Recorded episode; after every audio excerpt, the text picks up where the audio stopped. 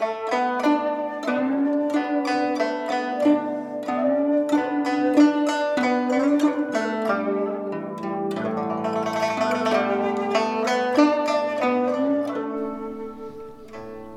bạn đang theo dõi bộ truyện đại đường nữ pháp y của tác giả tụ đường. Người đọc vi miêu chương 93 khước thoại ba sơn dạ vũ thời chú thích. Đây là một câu thơ trích từ bài thơ dạ vũ ký bắc của nhà thơ lý thương ẩn thời vãn đường. Câu thơ này có nghĩa là lại cùng kể nhau nghe chuyện về mưa đêm lạnh lẽo ở núi ba. Nhiễm nhan nói, ca lam, hết thảy đều đã qua. Ta bây giờ đã không còn là nhiễm nhan của trước kia. Ta tin rằng mấy người chúng ta cùng nhau nỗ lực tất nhiên sẽ có thể sống tốt. Tuy lời này của nhiễm nhan có ẩn ý khác nhưng trung quy vẫn là để làm trong lòng nàng thoải mái một chút. Tiểu mãn lại thưa nương tử nước nóng để tắm đã nấu xong. Ca lam đã uống một chén nước đường chống đỡ thêm chốc lát hẳn là không thành vấn đề. Liền phân phó vãn lục bồi nàng đi tắm tạm thời lấy một kiện y phục của nhiễm nhang cho nàng mặc. Thập ca, nhiễm nhang nhìn về phía nhiễm vân sinh nãy giờ vẫn luôn nhìn nàng cười. Đáy lòng có dòng nước ấm chảy qua ào ạt. Hôm nay vất vả huynh rồi. Muội tự mình xuống bếp khao huynh đại công thần. Được. Nhiễm vân sinh cảm thấy hứng thú, nói lúc trước ta nghe ngô thần y nói đồ ăn của a nhan làm là tô châu tuyệt đại. Ta hôm nay thật là có lộc ăn. Nhiễm nhan mỉm cười, ở trong lòng lại hung hăng, đẩy ngô tu hòa một cái. Cho ăn cũng không bịt được miệng của lão, thật là quá không đáng tin cậy. Nhưng mà lão nhân gia hắn còn có chút lương tâm, biết cái gì nên nói, cái gì không nên nói cũng biết nên nói với ai và không nên nói với ai. Bởi vì ở amnico không thể làm món có thịt cá. Nhiễm nhang liền nhớ tới thức ăn chay của nhà phật. Trong đó có vài món ăn nàng lại biết làm. Liền sai tiểu mãn lại nhóm lửa, hình nương trợ thủ, bắt đầu làm thức ăn chay. Ba người bận rộn, nhiễm nhang đang thả đậu hũ vào dầu vừa ngước lên, lại thấy nhiễm vân sinh đang dựa khung cửa nhìn mình. Trong nụ cười mang theo một chút ngạc nhiên. Hình lương cũng nhìn thấy nhiễm vân sinh, lập tức mở miệng đuổi hắn đi. Thập lan, quần tứ xa nhà bếp, mau mau về phòng nghỉ đi. Ta chỉ đứng ở cửa, không đi vào. Nhiễm vân sinh hơi nhíu mày, thanh âm cũng yếu đi một ít ta một mình chờ ở trong phòng cũng chán. Bà để ta đứng đây một chút đi. Ánh nắng từ cửa sổ đối diện chiếu lên mặt hắn. Gương mặt như ngọc tỏa ra những tia sáng lóa mắt. Mắt đen, môi đỏ, mang vẻ ủy khuất cùng năn nỉ, làm cho hình nương một đống tuổi cũng phải giật mình, chợt than một tiếng.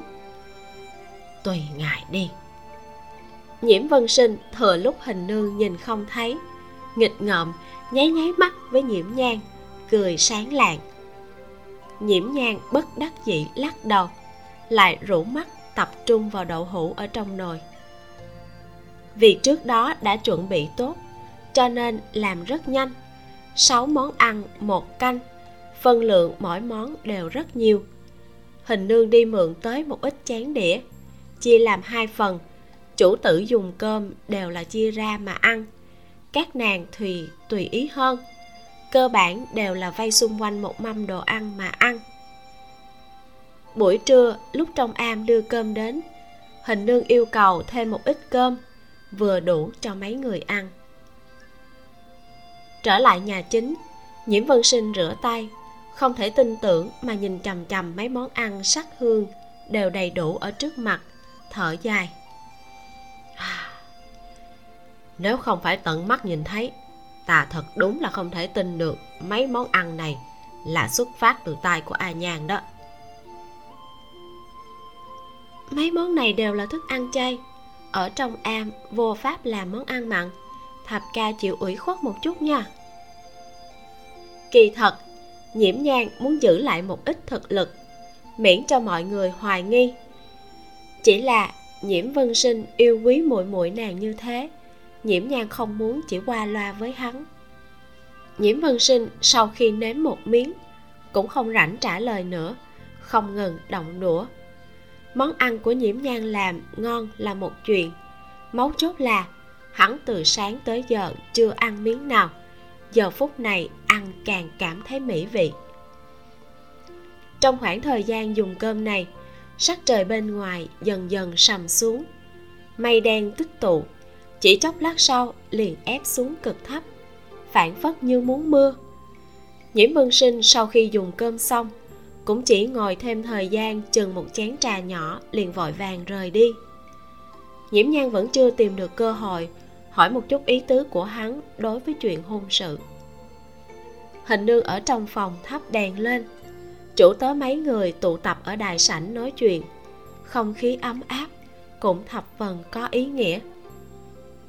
Nhiễm nhang đơn giản hỏi ca lam vài chuyện.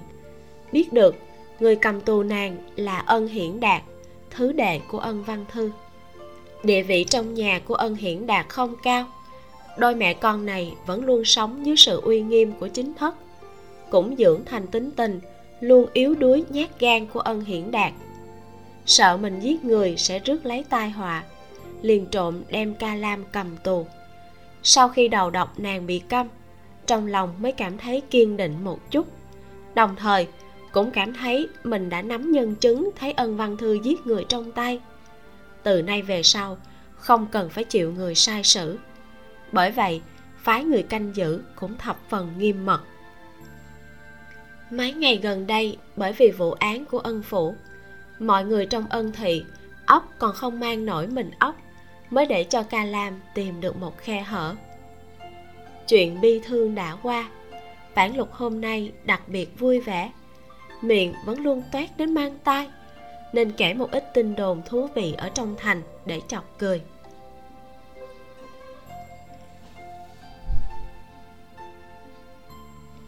Ta kể cho mọi người nghe một tin đồn lan mạnh nhất trên phố mấy ngày nay. Mấy tháng này cũng không biết tại sao, có tới mấy nương tử cứ cùng lan quân tư bôn. Nghe nói, đều là gia đình hai bên phản đối. Hai ngày này, vậy mà có tới ba cặp chạy đó. Trong đó còn có một quý nữ thế gia. Nương tử này không biết nghĩ làm sao, trốn đi làm thiếp cả đời đều không dám ngẩng đầu làm cá gia tộc đều hổ thẹn. Hình nương nhíu mày. Đây đều là tê nan từ trường an mang tới. Còn có tề lục nương kia. Mặt mũi thì cao cao tai thương. Bằng thành ngọc khiết. Không nghĩ tới lại phong đáng như thế lời nói như vậy mà cũng nói ra miệng được. Nói cái gì? Vãn lục sáng sớm đã đi truyền tin cho lưu thứ sử. Vẫn chưa gặp nhị thập nương, nên cũng chưa nghe nói việc này. Hình nương khinh thường nói, nhị thập nương sang này tới, nói là tề lục nương đã từng len lút kêu thập lan là tình nhân của nàng. Vãn lục vỗ sàn nhà, trợn mắt, giận dữ hét. Nàng ta coi mình là cái gì? Nguyệt cung tiên tử chắc. Thập lan tuy rằng là thương nhân, nhưng cũng là con vợ cả nhiễm gia tam phòng chúng ta. Dù có là công chúa cũng chưa chắc đã được. Tề lục nương nàng ta có cái tư cách gì mà nói những lời này? Ngày thường nhìn bộ dạng thanh tâm quá dục, không ngờ trong xương cốt lại là thứ dơ bẩn. Hình nương và tiểu mạn ngồi gần nàng nhất, nhịn không được phải bịt lỗ tai. Hình nương trừng mắt nhìn nàng, nói, người không thể dịu dàng chút sao? Đều là chuyện đã qua, người là hét ầm ý là cái gì? Vãn lục méo máu, nói qua rồi cũng không được. Thập lan đối với nương tử nhà chúng ta là tốt nhất nửa điểm ủy khuất cũng không thể chịu. Tiểu mãn nói tiếp. Ủy khuất của thập lan chỉ mới bắt đầu thôi. Nghe nói tề gia có ý liên hôn. Sáng nay đã tới cửa bái phỏng nhị thập nương chính tai nghe thấy đó. Hỏa khí của vãn lục mới vừa tiêu xuống lại nổi lên nhưng lần này không rống to mà mang bộ dạng một gậy tre đánh chết một thuyền người. Hừ hừ, nói, biết ngay, gia tộc có thể sinh ra thứ như tề lục nương thì cũng không phải thứ tốt gì. Mọi người bật cười. Hình nương chỉ đầu nàng, cười mắng, người á, khi còn nhỏ, lạc thư đồng của nương tứ, mấy cái khác không học đi học mấy lời hỗn lao của mấy tên sai giặc kia. Ừ, ta thấy nương tử bắt người chép y thư là đúng rồi. Nhắc tới y thư vãn lục lập tức héo mắt trông mong mà nhìn nhiễm nhang cùng ca lam đang ở một bên xem náo nhiệt. Nương tử người xem ca lam đã trở lại nàng ấy biết nhiều chữ chữ viết lại đẹp còn biết làm thơ mà. Để cho nàng tới chép y thư đi. Đầu ngón tay của nhiễm nhang vỗ vỗ trên miệng chén trà, nhàn nhạt mà nhìn nàng một cái. Cũng đúng. Vãn lục còn chưa kịp vui mừng, lại nghe nàng nói tiếp. Vậy em chép kinh phật đi, không cần chữ đẹp, tùy tiện chép hai ba quyển cũng được vãn lục miệng há đến có thể nhét được cái trứng gà. Y thư tốt xấu còn có chút ý tứ. Có thể nhìn mấy cái hình mà đoán chữ. Kinh phật. Phản lục mới nghĩ thôi, Thấy đầu đã to thành một cái đấu. Mấy ngày trước vô ý lật xem một chút. Chữ ở bên trong tất cả đều có chữ khẩu. Một loạt chữ, thoạt nhìn giống như nhau, Nhìn muốn ván đầu hoa cả mắt. Dừng một chút. Phản lục yếu ớt nói.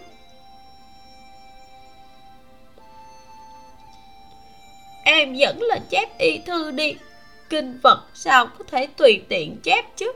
Đó là bất kính đối với Phật tổ. Cà làm chữ đẹp để nàng ấy chép. Mọi người lại thêm một trận cười to. Trên mặt ca lam mang ý cười, lẳng lặng ngồi nghe. Sắc trời bên ngoài càng ngày càng tối. Đã tí tách tí tách rơi xuống mưa nhỏ. Nhiễm nha nghe tiếng cười, cầm lấy cành trúc nhẹ nhàng đẩy bất đèn. Bỗng nhiên nhớ tới một câu, hà đương cộng tiễn tay sông trúc khước thoại ba sơn và vũ thời. Chú thích, đây là hai câu thơ cuối trong bài thơ dạ vũ ký bắc của nhà thơ lý thương ẩn dịch nghĩa. Bao giờ ở cửa sổ hướng tây, cùng nhau cắt ngọn hoa đèn, lại cùng kể nhau nghe chuyện về mưa đêm lạnh lẽo ở núi ba. Nghĩ đến những câu thơ này, nhiễm nhan cảm thấy hiện tại rất hạnh phúc, rất viên mãn. Nàng ngước mắt liếc nhìn ca lam một cái, hơi mỉm cười với nàng. Trên mặt ca lam cũng lẳng lặng nở rộ một nụ cười linh hồn các nàng không quen biết nhau, nhưng lại cảm thấy rất thân thiết với nhau. Chương 94 Cả người đầy máu. Chủ tớ nhiễm nhang tụ tập trong phòng hàng huyên nguyên một buổi trưa, Thẳng đến khi tiểu ni cô mang cơm tối lại mới ngưng. Sau khi dùng xong bữa tối, Nhiễm nhang tống cổ các nàng đi ngủ sớm. Nhiễm Nhan nằm ở trên giường thật lâu, Không thể đi vào giấc ngủ. Ca Lam là một nữ tử thông tuệ, không xử trí theo cảm tính như hình nương, cũng không sơ ý như vãn lục. Có thể dự kiến, nàng sớm muộn gì cũng sẽ phát hiện trong thể xác này đã không còn mang linh hồn kia nữa. Nhiễm nhan không muốn cùng người trung thành và tận tâm như vậy mà ngờ vực nhau vì thế, tính toán nói ra chân tướng cho ca lam. Nếu nàng có thể tiếp thu, thì tiếp tục lưu lại. Nếu không thể tiếp thu, nhiễm nhan sẽ an bài thích đáng cho nàng. Trường hợp xấu nhất là sự tình bị để lộ ra bên ngoài. Nhiễm nhan không thường làm những chuyện đánh bạc như vậy, nhưng trên con đường nhân sinh luôn có một hai việc không thể lựa chọn. Đôi khi đều phải nhờ vào đánh cuộc có điều hôm nay xem ra không phải thời cơ tốt. Nhiễm nhang một thân trung y trắng thuần, xách theo đèn lồng đi đến hành lang, liếc mắt nhìn nhà kề đã tắt đèn một cái, rồi quỳ ngồi thẳng trên hành lang. Trời đã vào thu, tiết trời, ngày mưa vẫn ít mũi hơn trước nhiều. Nhiễm nhan lẳng lặng nhìn chằm chằm màn mưa, nói liền giữa trời và đất đáy lòng, lại sinh ra một tia phiền muộn. Những chuyện kiếp trước giống như mây khói, trở thành một giấc mộng của nàng. Mỗi lần nàng bừng tỉnh lại từ trong mộng, đều cảm thấy một mình ở trong thế giới xa lạ này đặc biệt cô độc. Nhiễm nhan theo ánh sáng mỏng manh của đèn lồng, nhìn chằm chằm đôi tay nhu nhược không xương của mình đến nhập thần. Đôi tay trước kia đã giải phẫu qua ước chừng một ngàn cổ thi thể. Tuyệt không có mười ngón nhỏ dài tựa như bây giờ. Không biết qua bao lâu, trên hành lang vang lên tiếng bước chân nhẹ nhàng. Nhiễm nhan ngẩng đầu nhìn qua, thấy ca lam tay ôm một kiện áo lụa đang đi về phía nàng. Ca lam quỳ ngồi xuống bên cạnh, đem áo lụa bung ra, phủ lên cho nhiễm nhang nghi hoặc mà nhìn nàng phản phất như đang hỏi, nương tử, sao còn chưa ngủ? Ta không ngủ được, ngươi cũng ngủ không được, đúng không? Ca lam cười, gật gật đầu. Tâm sự đi. Ca lam gật đầu, đứng dậy, vội vàng đi vào trong phòng, mang ra giấy bút cùng nghiêng mực. Đợi cho nàng ngồi ổn định xong nhiễm nhan nói. Ngươi nếu muốn hỏi cái gì, liền hỏi đi. Ca lam hơi kinh ngạc. Trong đôi mắt đen có cảm xúc nào đó lặng lẽ lưu động. Nàng lẳng lặng nhìn nhiễm nhan trong chốc lát, rồi rủ mắt trải tốt trang giấy, cầm bút lên, viết. Nô tỳ cảm thấy nương tử vừa quen thuộc, vừa xa lạ. Nương tử mấy năm nay có phải chịu không ít khổ? Nhiễm nhan nhìn thoáng qua nội dung trên giấy. Biết ca lam hiện tại chỉ là nghi hoặc. Nhiễm nhan suy đoán, nàng cùng nguyên chủ trước kia quan hệ chặt chẽ khăng khít. Nếu trải qua một đoạn thời gian ở chung nữa, những nghi hoặc này tất nhiên sẽ càng sâu. Là chịu không ít khổ, lại còn vào tháng 6 năm nay bị bệnh đến không dậy nổi nhiễm nhan chậm rãi nói. Đôi mắt trầm tĩnh đối diện với ca lam ngươi có tin người có linh hồn không? Biểu tình của ca lam cứng đờ. Gương mặt vốn đã tái nhợt trong một thoáng đã xám như tro tàn. Không thể tin tưởng mà nhìn chằm chằm nhiễm nhan, phản phất như muốn nhìn xuyên qua đôi con ngươi bình tĩnh không gợn sóng kia mà nhìn đến linh hồn của nàng. Mất một lúc lâu, tay ca lam run rẩy, vội vàng mở trang giấy ra, ở mặt trên viết, nàng mất rồi. Nhiễm nhan nhìn ca lam run rẩy mà viết xuống ba chữ này, trong lòng thầm than. Chỉ dựa vào hai câu nói ba phải muốn hiểu sao cũng được đã đoán ra được sự thật chân tướng. Ca lam thông minh còn vượt xa tưởng tượng của nàng. Lần này công bằng nói chuyện, đánh cuộc của nhiễm nhan hiển nhiên chính xác một nửa. Đúng, nàng mất vào đầu tháng 6 mà ta sống lại trong thân thể này. Thời điểm nhiễm nhan nói ra những lời này, bỗng nhiên thở phào nhẹ nhõm một hơi có lẽ là bởi vì đã chết quá một lần, cho nên chỉ cầu tâm an. Đối với kết quả ngược lại không quá để ý. Bàn tay cầm bút của ca lam cứng ở giữa không trung. Một giọt mực nước ngưng tụ từ ngòi bút, xoạch một tiếng, rơi trên mặt giấy, nở lan ra thành một đóa hoa màu đen. Ngay sau đó là một giọt, rồi hai giọt nước rơi xuống giấy thanh âm mất tiếng của ca lam vang lên. Trong đêm mưa yên tĩnh, có vẻ đặc biệt chói tai. Nhiễm nhan nhìn thân mình gầy yếu của nàng cuộn tròn lại. Mặt chôn ở trên đùi, hai vai không ngừng run rẩy, có vẻ thương tâm rất nhiều.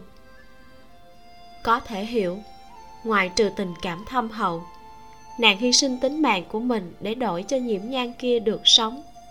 Thế nhưng khi nàng may mắn còn sống, đến lúc có thể gặp lại nương tử ngày xưa. Lại phát hiện, nàng chịu tội hai năm đều là vô ích, người kia đã sớm chết. Niềm vui to lớn lập tức biến thành nỗi đau, sao có thể không khóc? Nhiễm nhan cảm thấy mình quá vô tình, nhưng dao sắc chặt đây rối, đau dài không bằng đau ngắn sớm nói rõ chuyện này đối với ca lam không biết là tốt hay xấu. Cũng đối với bản thân nàng, là được hay không được, chẳng qua, đây chỉ là phong cách làm việc nhất quán của nàng mà thôi. Ca lam khóc hồi lâu, thẳng đến khi thanh âm mất tiếng cũng phát không ra. Mới lau khô nước mắt, quỳ thẳng người lên mà trịnh trọng, làm một cái đại lễ với nhiễm nhang nhiễm nhang nhìn nàng, nói từng câu từng chữ. Ta đem việc này thẳng thắn thành khẩn nói ra. Đi hay ở đều do chính ngươi quyết định. Nếu ngươi muốn đi tố giác ta, thì cứ làm. Nhưng ta muốn nói, ta không phải nương tử khiếp nhược kia của ngươi. Ta tuyệt sẽ không nhẫn nhục chịu đựng. Ca lam gắt gao miếm môi rủ mắt một lần nữa trải ra một trang giấy. Suy nghĩ một chút, viết. Nếu trời để ngài thay nương tử nhà ta tiếp tục sống, nô tỳ cũng không oán ngài, cũng tuyệt đối sẽ không gây bất lợi cho ngài. Chỉ là nô tỳ thỉnh cầu lưu lại ở bên ngài. Bút của nàng dừng một chút, lại tiếp tục viết. Để báo thù cho nương tử nhà ta nương tử nhà nàng là bệnh chết như thế nào? Ca lam không cần nghĩ cũng biết. Cao thị kia vẫn luôn dùng mọi thủ đoạn bức tử nương tử nhà nàng. Nàng tính hết mọi đường, rốt cuộc vẫn để cao thị thực hiện được. Ca lam từ khi bị đưa vào nhiễm phủ, vận mệnh liền gắt gao mà cùng nhiễm thị đích nữ buộc ở bên nhau.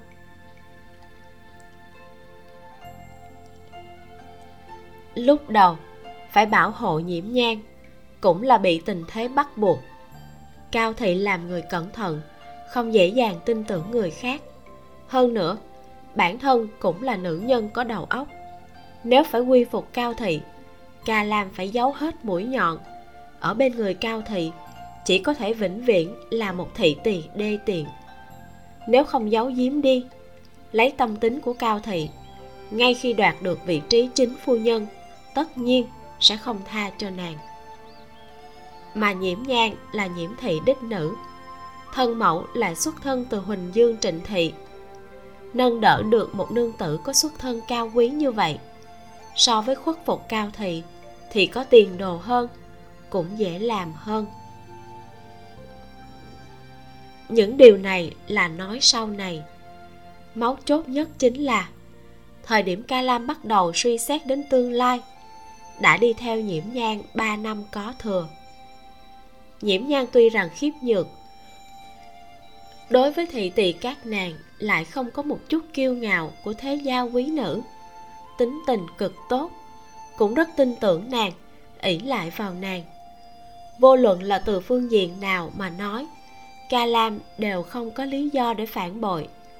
Nhưng sống nương tựa lẫn nhau mười mấy năm, cho tới hôm nay ca lam đã không phải vì lợi ích của mình mới bảo hộ nhiễm nhan như trước kia. Các nàng trên danh nghĩa là chủ tớ, trên thực tế lại giống như tỷ mùi ca lam lại lần nữa hành đại lễ với nhiễm nhan, thỉnh cầu lưu lại. Được. Ánh mắt nhiễm nhan chuyển vào đêm mưa đen kịch, thanh âm lạnh lẽo ngươi đối phó với cao thị như thế nào? Ta không ngại. Thời điểm tất yếu cũng sẽ trợ giúp. Đây là hồi báo ta nên đưa ra, vì đã mượn thân thể của nàng. Nhưng cũng thỉnh ngươi nhớ kỹ, cái chết của nương tử các ngươi với ta, nửa điểm không quan hệ. Nếu có một ngày nào đó ta phát hiện ngươi gây bất lợi cho ta, đừng trách ta hạ thủ không lưu tình. Con người của ta chưa bao giờ đi gây sự với người khác. Nhưng nếu có người ta muốn giết, người đó cũng tuyệt không có khả năng sống. Ca lam yên lặng nhìn bóng dáng của nhiễm nhang trong mắt hiện lên thần sắc phức tạp. Người trước mặt này rõ ràng là nương tử, rồi lại không phải. Nương tử mà nàng biết quả quyết sẽ không nói được những lời tự tin mà chắc chắn như vậy. Lặng im một lát cà làm trên giấy viết xuống hai câu cho nhiễm nhang đưa tới tay nàng, cung cung kính kính mà hành lễ, đứng dậy, đem giấy bút nghiêng mực trả về chỗ cũ. Rồi sau đó, phóng nhẹ bước chân vào trong nhà kề. Nhiễm nhan mở tờ giấy kia ra bên trên, câu đầu tiên là, ngài là người đáng giá để nô tỳ kính ngưỡng. Câu thứ hai là, nương tử nghỉ ngơi sớm một chút. Không phải kính ngưỡng mà là kính sợ đi. Đối với người như ca lam, nếu không thể làm nàng nguyện ý trung thành, lại không đến mức phải diệt khẩu, thì đành phải gắt gao ngăn chặn, thẳng cho đến khi thu phục được nhiễm nhan hơi gợi lên khóe môi, đem giấy xoắn lại thành sợi, đưa vào trong đèn lồng một chút rồi lấy ra. Ánh sáng sáng ngời. Nhiễm nhan theo mắt nhìn, ngọn lửa bùng lên bên trong con ngươi đen kịch. Gió núi cuốn tàn tro phiêu tán vào trong mưa đêm. Lẳng lặng ngồi trong chốc lát, nhiễm nhan kéo chặt áo lụa trên người nhấc đèn lồng lên, trở về phòng ngủ.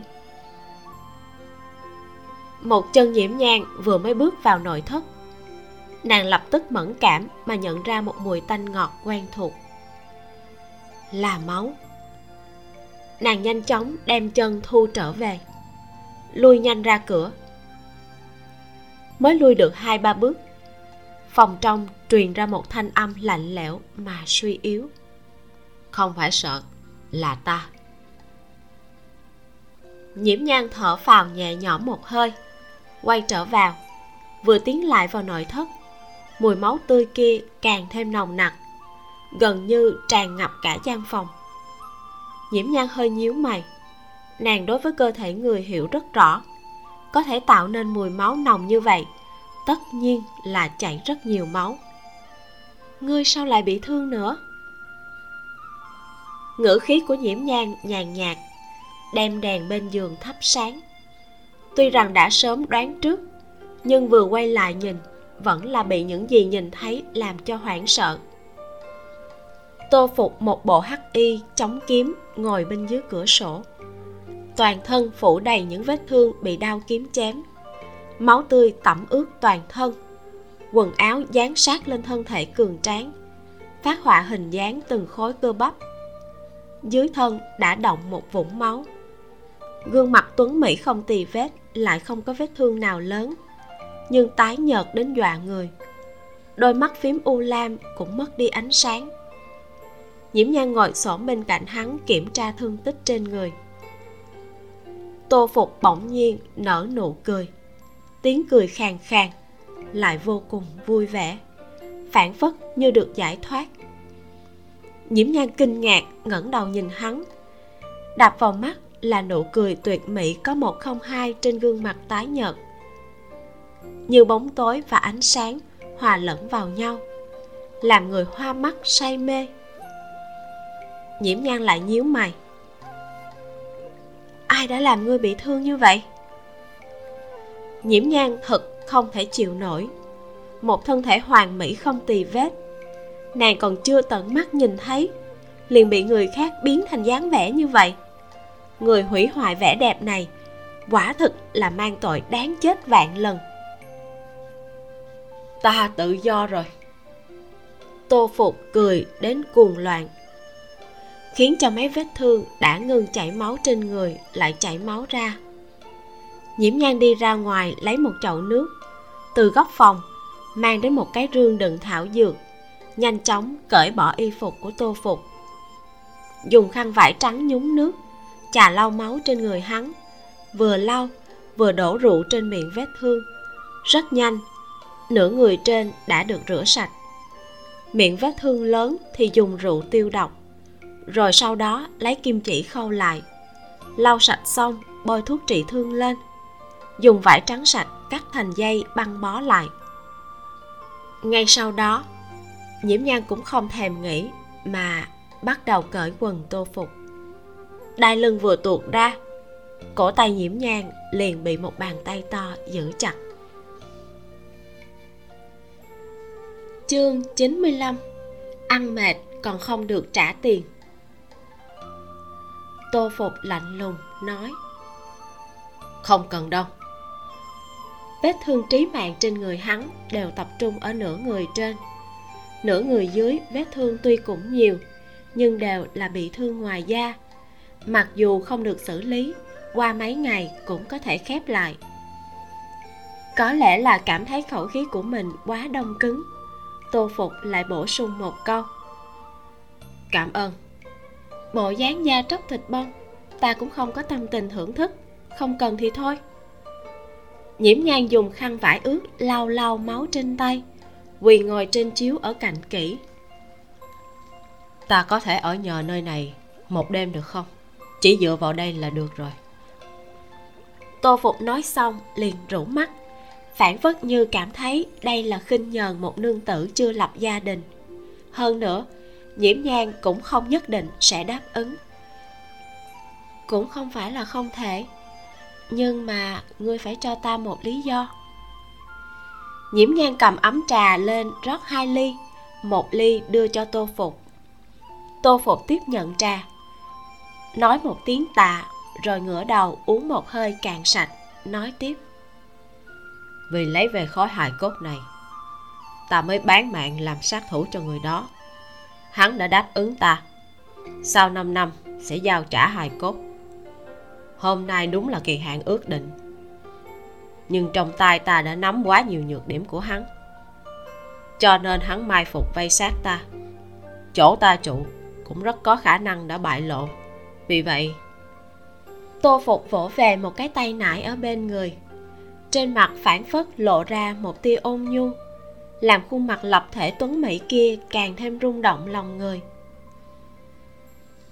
Nhiễm nhan nhìn lướt qua cái tay nải hắn đang ôm chặt đến kính mít kia, nói ngươi tự rửa ráy băng bó sạch sẽ xong rồi lên giường ngủ đi. Tô phục kinh ngạc một chút.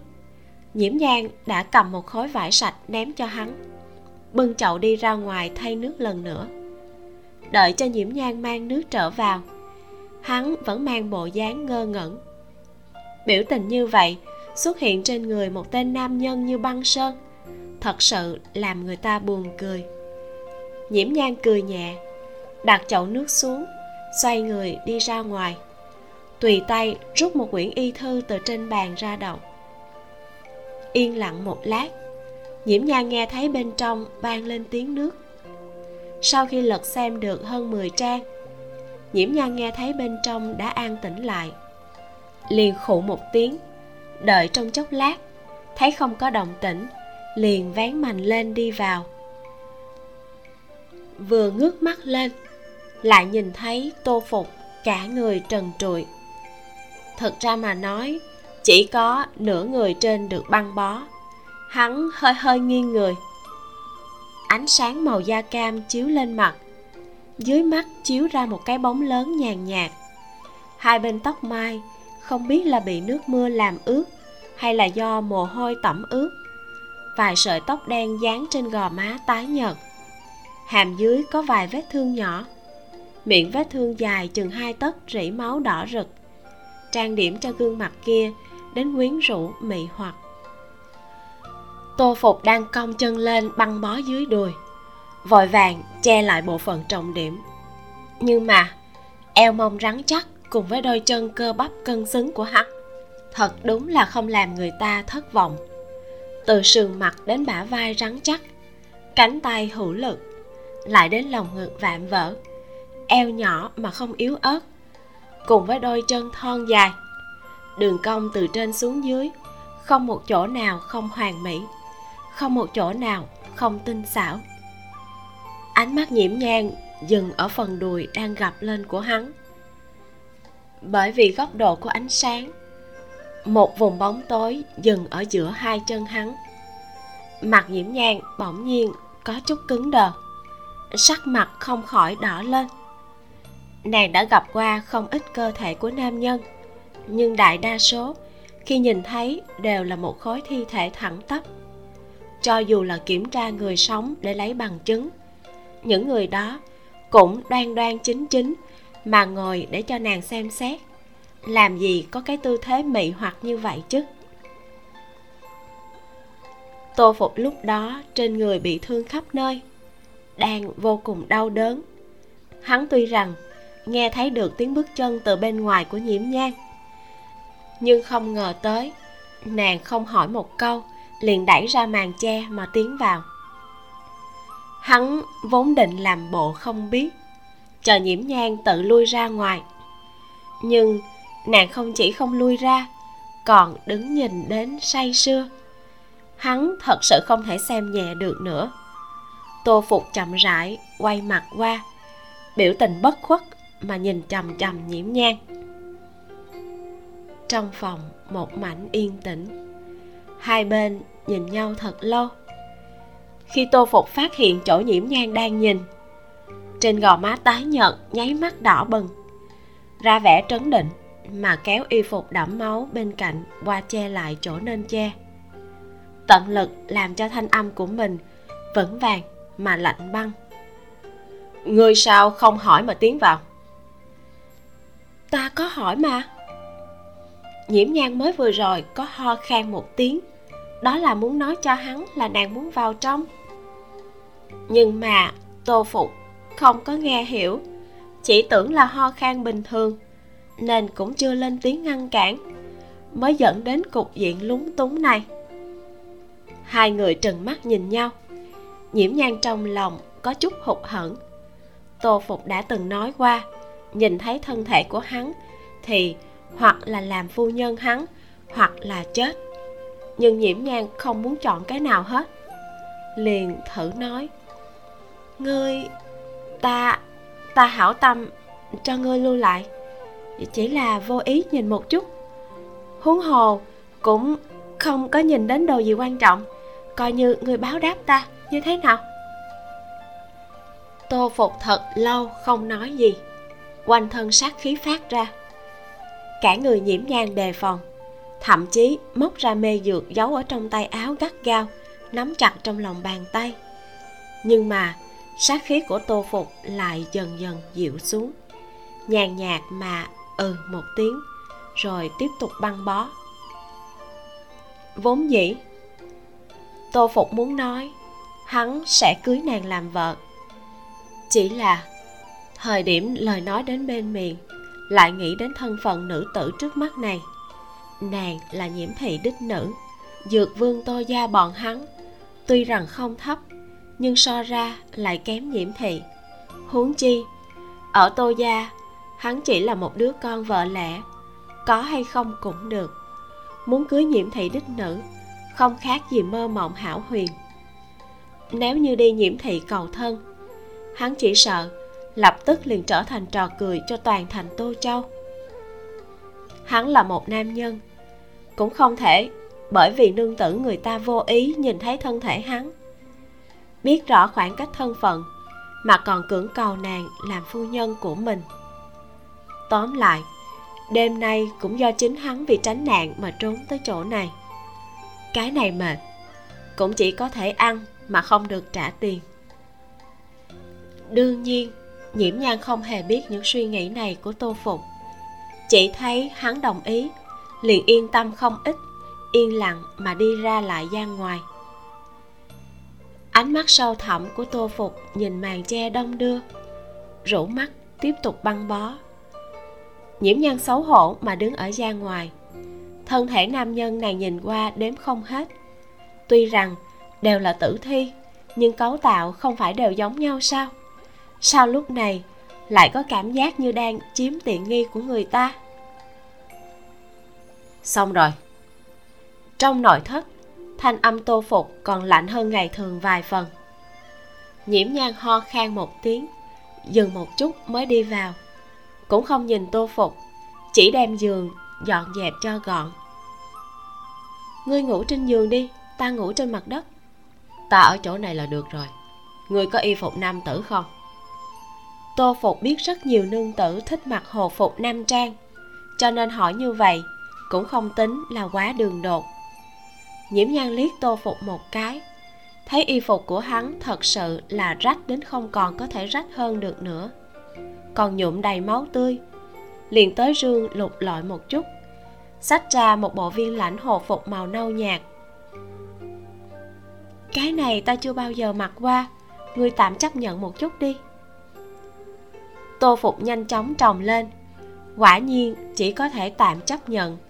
Y phục này là dựa theo vóc người của nhiễm nhan mà làm. Cố trồng lên thân hình cao lớn của tô phục. Bó rất chặt. Có thể tin tường thấy đường cong trên thân thể của hắn. Phản phất như động tác hơi mạnh một chút, liền bị xé ra. Hai người yên lặng mà ngồi đối diện trong chốc lát mới chậm rãi bắt đầu dọn dẹp tàn cục trong phòng. Đêm càng lúc càng khuya, nhiễm nhan lại lần nữa thúc giục tô phục lên giường nằm. Đối với nhiễm nhan mà nói, cái giường kia cũng chỉ là cái thềm cao hơn mặt đất một chút mà thôi. Căn bản không tính là giường. Ngủ trên sàn nhà hay là ngủ trên giường đều không có gì khác nhau nhưng tô phục lại kiên trì muốn ngủ trên mặt đất. Trải đệm chăn thường ngày đều là hình nương làm. Nhiễm nhan cũng không biết đệm chăn đặt ở đâu. Tìm kiếm trong chốc lát, chỉ tìm được một cái chăn. Nhiễm nhan liền rút từ trên giường ra một cái chiếu trải xuống cho tô phục. Nàng ngủ trên giường, hắn ngủ trên mặt đất. Lăn lộn một hồi, cuối cùng hai người mới nằm yên ổn chương 96 Hoa Ngọc trong Mưa giang nam, Gió thổi dọc theo sông dài, Màn mưa phất phơ như lụa. Cơn mưa mùa thu đổ xuống vùng núi đã quét đi độ ấm còn sót lại trong ngày. Cũng xóa đi dấu vết tô phục lưu lại trên đường khi trốn thoát mai phục. Đám người kia truy đuổi tới gần chùa Vân Tòng thì mất dấu. Tô phục nghiêng người nằm trên mặt đất. Vẫn luôn cẩn thận nghe ngóng hướng đi của đám người đó. Thẳng đến khi tiếng bước chân dần dần rời xa, Rồi yên lặng, hắn mới thả lỏng một chút. Hai mắt nhiễm nhan thẳng tắp mà nhìn chằm chằm trần nhà. Nửa điểm buồn ngủ cũng không có.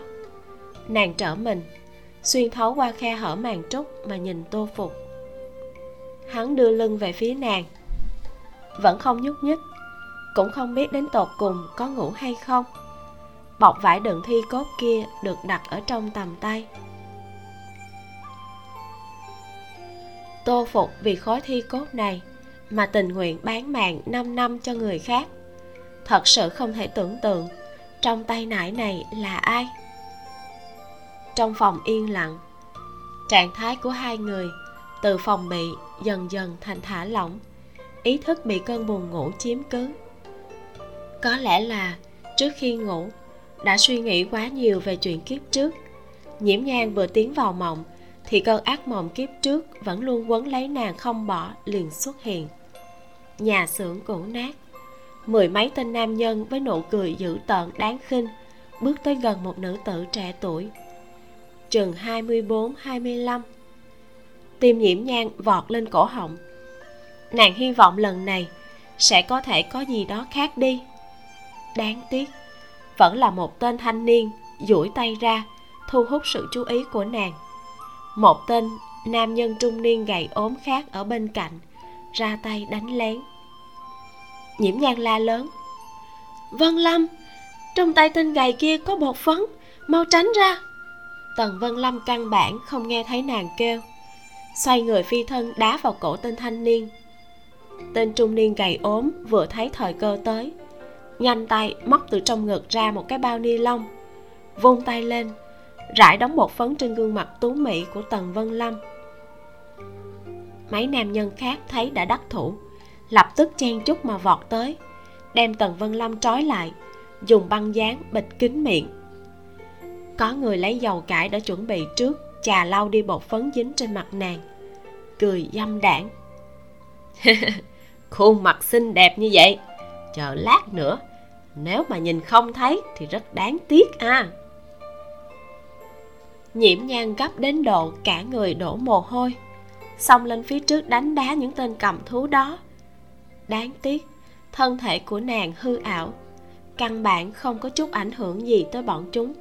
Nhanh, đem cảnh phục cho nàng ta mặc vô. Một nam nhân khác nhéo cầm tần vân long, hừ lạnh nói. Mấy tên cảnh sát các ngươi không phải cả ngày đều mặc cảnh phục thị uy sao? Lúc này cho ngươi thị uy thỏa thích. Thế nào?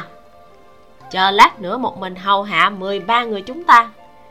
Ngươi phải lấy cốt khí cảnh sát ra mà chịu đựng. Hai tên thô lỗ xé rách quần áo tần vân long lộ ra nội y màu trắng ở bên trong, cùng với bộ ngực cao ngất, rồi mặc vào cho nàng một bộ cảnh phục phỏng chế. Trong đó một tên nhìn miệng khô lưỡi khô, nhịn không được, liền thò tay vào trong quần lót của nàng, hung hăng xoa một hồi, dùng ngón tay thăm dò. Không khỏi ngạc nhiên nói, hơ, lão đại, bé này vẫn còn non. Ha gần đây lớn tuổi vậy mà còn non lại không nhiều lắm, vừa vặn ngon miệng. Tên nam nhân cầm đầu nhanh chóng lột đồ quay đầu, nói với tên bên cạnh. Đem camera lại đây. Tên đội trưởng huyết khí phân cương kia khẳng định sẽ rất thích đạn ghi hình xuất sắc này. Nhiễm nhan nhìn đôi mắt tuyệt vọng của tần vân lâm. Mồ hôi trên sống lưng đổ ra như mưa. Nhiễm nhan thấy tên nam nhân kia sau khi mang lên khăn trùm đầu che lại mặt xong, thô lỗ, mà tách chân tần vân lâm ra. Nàng thét lên nhào tới không. Ngay sau đó, liền nghe thấy thanh âm mưa phùn sàn sạt ngoài cửa sổ. Một cơn gió lạnh luồn vào trong chăn. Nhiễm nhan mới phát hiện, cả người mình đều đã ướt đẫm. Cảm giác lạnh lẽo nhẹ nhẹ thấm vào làn da. Ngươi cũng nằm mơ. Thanh âm lạnh lẽo bên ngoài mành kia vang lên, mang theo một chút mỏi mệt nhiễm nhan thoát lực mà ừ một tiếng. Bên ngoài, tô phục rót cho nàng chén nước. Từ dưới mành đẩy vào trong. Uống nước đi. Nhiễm nhan ngồi dậy, nhấp một ngụm nước. Nhớ tới hắn vừa mới nói cũng. Liền hỏi, ngươi cũng gặp ác mộng sao? Là thường xuyên nằm mơ. Tô phục dừng một chút, nói tiếp, nhưng không phải ác mộng đối với tô phục mà nói, không có giấc mộng nào tàn nhẫn hơn so với hiện thực. Tất cả những gì đẹp đẽ trong quá khứ của hắn đều đã bị phong ấn trong trí nhớ. Thời điểm đêm khuya tĩnh lặng, một mình một người nhắm nháp. Tuy rằng ngươi có vẻ rất cẩn thận, chỉ là không đủ cảnh giác đối với người xa lạ. Tô phục thấy thân ảnh mơ hồ bên trong mành chậm rãi ngã xuống lúc ly nước sắp rơi xuống đất. Hắn đột ngột xông vào bên trong mành tay chuyển một cú xinh đẹp, tiếp được cái ly. Nửa phần nước còn lại vẫn vững vàng ở trong ly.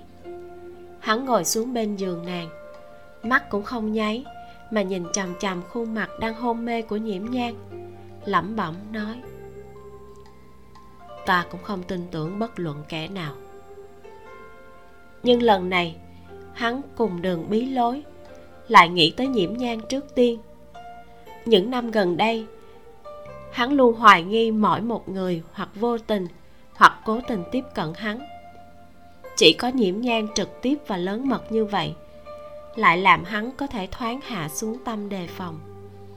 Nhưng mà, chuyện này đối với người như hắn mà nói cũng không phải là một chuyện tốt. Tô phục tùy tay đem chăn đắp lên cho nhiễm nhang lắc mình ra khỏi màn che, xách lên tay nải trên mặt đất, nhảy ra ngoài cửa sổ. Thoáng chốc, đã biến mất trong đêm mưa mênh mang. Tô châu đầu thu đang được bao phủ trong mưa đêm mờ mịt, mà trường an thủ phủ của đại đường lại là một mảnh trăng sáng vời vợi. Trong phường bình khang, nhà lớn sang sát, chu môn tú hộ ở dưới ánh trăng lộ ra vẻ trang trọng vô cùng. Một con bồ câu phành phạch hạ cánh đậu trên lan can bên ngoài một gian lầu cát. Phát ra thanh âm rù rù. Cửa sổ cát mở ra. Một gã sai vặt áo xám gỡ một ống trúc nhỏ xíu từ trên chân bồ câu xuống, rồi nhanh chóng quay vào trong.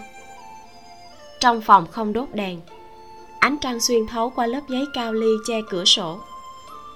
Chiếu vào một khuôn mặt tuấn lãng hắn đang ngồi bên kỹ một tay chống đầu hơi rũ mắt nhìn qua như đang ngủ. Sách chồng chất quanh thân hắn như thể đem hắn vây lại ở bên trong. Gã sai vặt đi đến bên cạnh hắn nhẹ giọng nói. Lan quân có tin tới. Ừ hắn chậm rãi mở to mắt. Mê man trong đôi mắt chỉ chợt lóe lên liền khôi phục thanh minh duỗi tay tiếp nhận tờ giấy, nói. Chăm đèn. Gã sai vặt từ trong ngăn kéo bên cạnh lấy ra hỏa chiếc tử, thổi thổi, rồi châm lửa cái đèn trên bàn. Trong phòng chậm rãi tràn ngập ánh sáng nhu hòa màu cam vàng, làm hiện ra đống công văn chồng chất như núi trước mặt hắn. Có người gấp không chờ nổi, mà muốn hất cẳng lưu phẩm nhượng rồi. Hắn xem xong nội dung lẩm bẩm tự nói một câu. Rồi sau đó, đem tờ giấy đưa tới đèn châm lửa. Lan quân, đã canh ba, ngài nghỉ ngơi trong chốc lát đi, rồi còn thượng triều. Ừ. Hắn đứng dậy, một thân quan phục viên lãnh màu đỏ. Ống quần nơi khủy chân đã xuất hiện nếp nhăn. Hiển nhiên, hắn đã ngồi như vậy không chỉ một hai cái canh giờ. Gã sai vặt thắp đèn lồng cẩn thận tắt đèn trong cát, cầm đèn, dẫn đường phía trước hướng về phía phòng ngủ. Cái viện tử lớn trống rỗng, gió thu thổi qua, lộ ra vẻ lạnh lẽo. Gã sai vặt trong lòng thở dài. Nội viện lớn như vậy, cũng chỉ có một nữ nhân, lại là thư nương nhũ mẫu của lan quân. Thường xuyên không ở trong phủ, khiến cho tiêu phủ bọn họ giống như cái chùa một đống nam nhân, chỉ thiếu nước cạo đầu nữa mà thôi. Lan quân, thời điểm chạng dạng thư nương kêu tiểu nhân thông tri cho ngài. Lão phu nhân tìm nàng hồi tổ trạch ôn chuyện. Khi đó ngài đang bận, tiểu nhân không dám quấy rầy. Gã sai vặt vừa nâng đèn lồng đi dọc theo đường nhỏ, vừa dương mắt thật cẩn thận mà nhìn sắc mặt tiêu tụng lão phu nhân cũng không phải là một người thích ôn chuyện. Mỗi lần gọi thư nương trở về, đều là chuyện liên quan đến trung thân đại sự của lan quân. Mẫu thân lại làm mai cho ta. Tiêu tụng hơi dừng bước chân, không vui mà nhíu mày nói. Trong thanh âm khàn khàn từ tính có chút tức giận. Trời sáng, ngươi liền kêu bạch nghĩa phóng ngựa truyền tin đi. Nói thư nương không cần trở lại nữa gã sai vặt rụt đầu, lên tiếng dạ. Đến trước cửa phòng ngủ, tiêu tụng bỗng nhiên nghĩ đến một việc. Chuyện sai người bí mật điều tra, kết quả ra sao? Có chút manh mối. Tiểu nhân xoay sở tìm ra được giá nương của lưu thị năm đó. Ép nàng ta cẩn thận nhớ lại chuyện năm đó. Giá nương nói, trước khi lưu nương tử lên kiệu chỉ uống mấy ngụm nước trà, không ăn qua thứ gì hết. Chú thích, giá nương là người phụ giúp cô dâu trong đám cưới. Cái này mà là manh mối sao? Tiêu tụng hừ lạnh. Hắn không tin mệnh, càng không tin mình có mệnh khắc thê gì. Hắn tin là có người muốn đối phó với mình, chỉ là vẫn chưa tìm được manh mối mà thôi làm phó lãnh đạo của hình bộ. Tiêu tụng thật sự không có mặt mũi nói ra nghi ngờ của mình. Hai vị phu nhân mình cưới, một vị chết bất đắc kỳ tử ở trong phòng tân hôn, một vị mất mạng ngay trên kiệu hoa. Quả thực chính là sỉ nhục. Hắn nghiến răng, bực bội mà phất tay áo vào phòng. Ánh trăng như nước, ánh sáng trong toàn bộ tiêu phủ, chỉ còn lại ngọn đèn trên tay gã sai vặt nhìn vạn phần tịch liêu. Giang nam mưa thu lả lướt, giống như sương khói bao phủ cả vùng núi, nương theo tiếng chuông sáng sớm đầu tiên của chùa vân tòng. Vẻ yên tĩnh như thơ như họa bắt đầu có một tia sinh khí. Các hòa thượng cầm ô vội vàng tụ tập đến tiền điện trong chùa, bắt đầu buổi tụng kinh sớm trong ngày hình nương các nàng đã dậy, ở trong viện bận rộn làm chuyện của mình. Ước chừng qua một khắc, thì có tiểu ni cô lại nói buổi giảng kinh hôm nay hủy bỏ. Sợ nhiễm nương tử mất công đến, nên đặc biệt tới truyền lời. Hình nương cũng không vội vã gọi nhiễm nhan dậy, mà để nàng ngủ. Thẳng đến khi trong am đưa tới đồ ăn sáng, bà mới đi vào phòng ngủ. Nương tử nên dậy rồi hình nương ván màn lên, đi đến gần nội thất. Bỗng nhiên, thấy có người mặc tố y màu trắng ngồi bên cửa sổ, không khỏi hoảng sợ. Nhìn kỹ lại, thì ra là nhiễm nhan. Bèn vỗ vỗ ngực nói, nương tử đã dậy, sao lại không nói tiếng nào? Nhiễm nhan quay đầu lại, nói, ta dậy sớm nên muốn ngắm cảnh núi một chút. Mưa bụi giang nam đẹp quá hình nương lấy áo lụa khoác lên người nàng, cũng quỳ ngồi xuống. Từ cửa sổ nhìn ra phía bên ngoài, kinh ngạc cảm thán nói à phía sau này còn có một mảng lớn hoa ngọc trăm kìa bên trong mưa bụi mênh mông, một vùng rộng lớn hoa ngọc trăm trắng muốt mà thon dài, dính đẫm nước mưa, nhìn vô cùng tươi tắn trong gió, thoảng qua từng đợt mùi hương thanh nhã. Nhiễm nhan nói, chắc là mới nở một hai ngày nay thôi. Mấy hôm trước, chưa từng chú ý là có nghe mùi hoa không. Chắc là nở không nhiều lắm. Sáng sớm hôm nay, nhiễm nhan tỉnh lại từ trong mê dược tô phục hạ, liền ngửi thấy mùi hoa mà tô phục đã sớm rời đi trong phòng sạch sẽ như lúc ban đầu. Giống như chuyện tối hôm qua, bất quá là cảnh trong mơ mà thôi. Nương tử tô châu yêu nhất là hoa ngọc trâm. Mỗi năm đến mùa hoa ngọc trâm nở rộ, liền đem hoa hái xuống, sau lại làm vòng tay hoặc là cài lên tóc. Toàn thân liền có mùi thơm thanh nhã dịu dàng. Nương tử rửa mặt đi ăn sáng xong lại ngâm. Mới vừa rồi trong am phái người tới truyền lời. Buổi giảng kinh hôm nay hủy bỏ. Nương tử muốn ngâm lúc nào mà không được. Nhiễm nhan gật đầu, đứng dậy đi đến trước trang kính ngồi xuống. Thấy vãn lục tiến vào thu thập đệm chăn, mở miệng dặn dò. Vãn lục nửa chén nước ta đặt ở trước giường kia. Vạn lần không được đổ. Ta lưu lại cần dùng. Phản lục ứng tiếng, đem nước kia đặt trên bàn, mới bắt đầu thu dọn. Tiểu mãn bưng nước tiến vào hầu hạ nhiễm nhang rửa mặt. Ủa? Chiếu phía dưới, sao lại thiếu mất một tấm? Phản lục nghi hoặc, lầm bầm lầu bầu.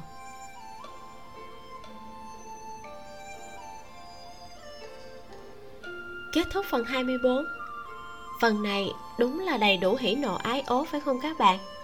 Đoạn ăn mệt của tô phục thì mắc cười hết sức.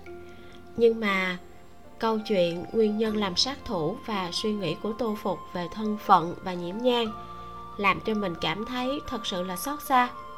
Hồi trước, lúc mà mình đọc truyện lần đầu tiên đó, thì mình chỉ quan tâm đến tiêu tụng thôi, không có để ý nhiều tới tô phục lắm.